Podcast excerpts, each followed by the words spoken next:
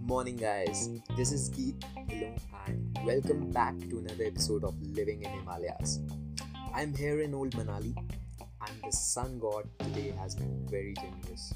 It's been like this for some time.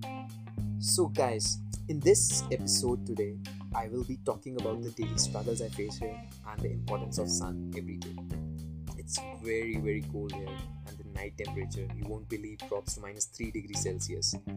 But do you know what keeps you going here? It's the anticipation for the sun next day. So, here is a poetic dose I made for you today, and it goes by the name The Cold. Every day waking up is a struggle. Get fresh, make your bed, and breakfast. The beds are cozy, but life isn't so. I made hot tea but I always have to drink it cold. The weather here is unpredictable, and so is the sun.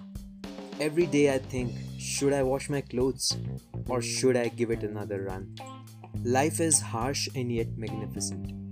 The tea might be cold, but I enjoy it with the warmth of the sun.